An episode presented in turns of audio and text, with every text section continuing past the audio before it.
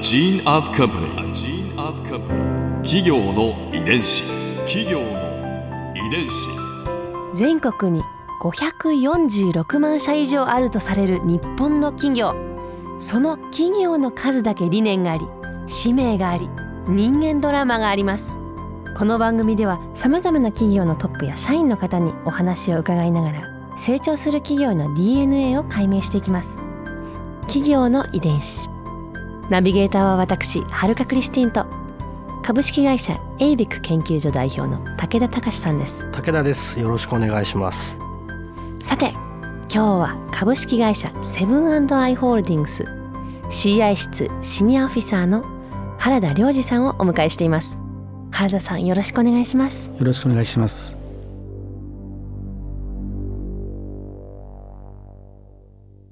セブンアイ・ホールディングスの CI っていうのは、はい。どんなアイデンティティにしていきたいというそういうこあう思いみたいなのがあるんですか、これはあの、えー実はあのオムニチャンネルという話につながっていくんですけども、はい。オムニチャンネル。はい、あのこのグループまずはイトーヨーカドーがはい。あのグループ全体を引っ張るっていうあのところから始まりましてで今はセブンイレブンがこのグループを今引っ張ってる牽引役になってる。で実は2年前にあのセブンイレブンの40周年のパーティーがあったんですね。そこの中で水会長の方からあのお取り引きがたくさんいらっしゃる中でこれから今まではそのセブンイレブンがこのグループを引っ張ってこれは第一ステージなんだと、これからの第二ステージはオムニチャンネルですっていうふうに宣言されたんですね。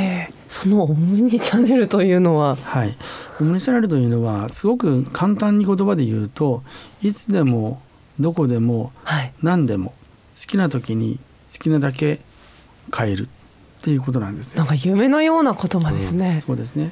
まあこれをやはりあの実現するためにはセブンイレブンって存在が一番あの大きいんですよね。はいというのはその全国に1万8,000店舗ありまあす。で24時間やってます。ーはいっていうことなんで何ができるかと言いますと、えー例えば化粧品を買おうと思うんだけども、うん。池袋西部に行く時間はないと。ななるべく早くそれを受け取りたいと。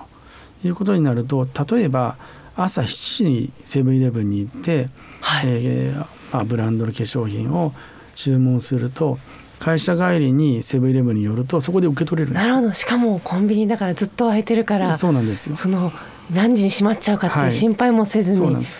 そうするとイメージはセブンイレブンで、えー百貨店の化粧品が買えたっていうことになるんですね。そうですよはい。ね、で広島でも実験したんです。もトレアの羊羹はい、を広島のセブンイレブンで売ったんですよ。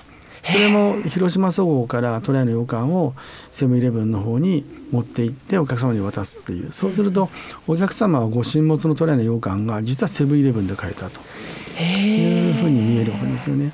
ですんでそういったところが、まあ、いついつでもどこでも何でもっていうところにつながっていくんですよね。それはどこの店舗でもってことなんですか？そうです。沖縄だけは店舗がないんですけど、例えば日本海側っていうのは百貨店が少ないんですうんうんうね、ん。えー島根県とか鳥取県とかはい。に住んでらっしゃる方が、えー近くにセブンイレブンがあればですね。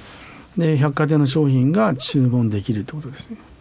すごいそれはすごいですね革命的ですよね。だと思います。あの口で言うと何か割と普通っぽいんですけどいやい実はやいやこれはあの要するに相当な移動距離がだって縮まりますそもうんなんですよ。今ロフトの商品もあの日本海側のセブンイレブンで、えー受け取れますし赤ちゃん本舗の商品も受け取れますからえそんなにでも簡単に送れるもんなんですか？その商品って。それはあのセブンイレブンの持ってる配送網っていうんですか、はい。独自の配送網がありますからそれを活用してでそれであの店頭に届けるっていう。私もよくやるのはあの実家が山口県なんですけど、はい。あのお土産を帰省の時に持って帰るのを、まあ、持って帰るの大変じゃないですか。そうですね。で家の近くのセブンイレブンで百貨店の商品を注文して受け取るのを田舎の家の近くのセブンイレブンにするんですね。あそうすると、まあ、送料もかからず、えーうわ便利。手で持てそうなんですよ。そうですよね。これ持っていくと大変ですし送ったら結構そう送料かかりますからねそれなりの。かかっちゃいますから、そんな楽な方法があったんですね。これもう始まってるんですよ、ね、始まってます、はい。10月1日にプレオープンという形になりまして10月1日からはあの正式なオープンをしていると。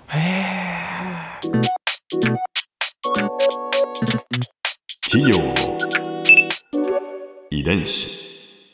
セブンアンダーホールディングスのオムニチャンネル戦略って長いこのものを一言で言うとそれをオムニセブンっていうことの名前にしたんです。はい。オムニセブン、はい、ですのでこの言葉のもとに、えーいろんなその新しいオムニチャルを展開していこうというふうにしてます。ホームページなんかもあるんですか？あのまずサイト共通のサイトがありまして、あの一つのサイトの中でセブンイレブンもヨーカドーも、えー総合成分も全部一緒のサイトであの運営してる一個一個飛ばなくていいんですねそうですね。あの一つのサイトの中で、えーお店あのスーパーコンビニ百貨店を選べば買えるし、えー検索もあの一緒に横串で検索できると。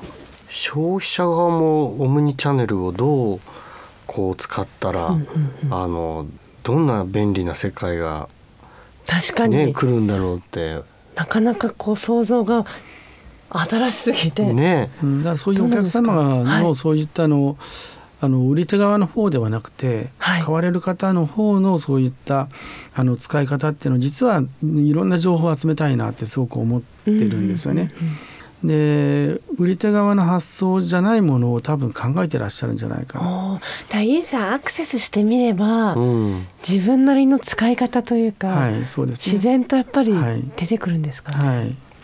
あともう一つはあのお客様の視点でやったことは返品と返金っていうのをはいやってるんですけどもあの大体その返品って大体あの売り手側は嫌がるじゃないですか、うん。うん。なるべくサイトの分かんないところに行かないと大変な思いしてようやく返品できました。そうですね。基本的に何回かクリックしていって、そう、はい、今うちの方はあのカスタマーセンターに一度電話連絡はするんですけどもはい。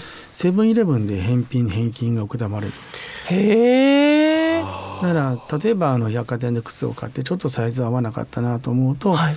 えーセブンイレブンに持っていくと、ええーー、百貨店まで戻んなくていいんですか？でそれで商品を渡してでお金もその場で返してもらえるすごい。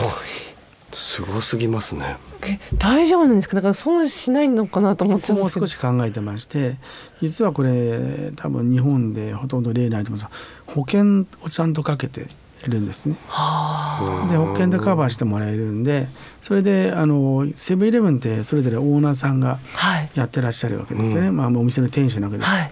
そうすると返品リスクっていうのはもちろん持てないわけで、うんうんうん。そこは全部保険でカバーしますよっていうふうにお伝えしてそれだからこそあの極端に言えば笑顔で返品を承ってくださいっていうのは大体その嫌な顔をそうですよね。しかもうちのじゃないしみたいな、うんここで買ったわけじゃないのにってならないように、ははいそうですね。あ面白い。ーいや本当これからですね。そうですねはい。楽しみな展開です楽しみですね。ここで春風ビューポイント。今回お話を聞いて感じたのはもともと百貨店総合のご出身の原田さんですが今ではセブンアイ・ホールディングスとしていろいろな業態出身の方々と一緒にお仕事されてるわけですよねそんな中百貨店の精神をコンビニなどに受け継いでいきそこに新たなサービスが生まれる。例えば商品が返品する返金できる。そういうところもそうですしじゃあ実際に百貨店の商品がコンビニなどで受け取れる。そういったところもやっぱ新たなサービスにつながっているのかなと感じます。ここにこそ企業の遺伝子っていうのが含まれているのかなと感じました。企業の遺伝子。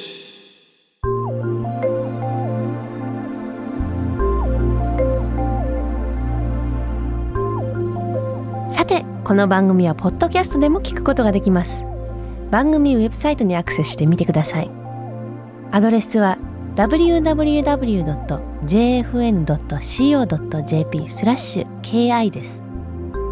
それではまた来週お耳にかかりましょう。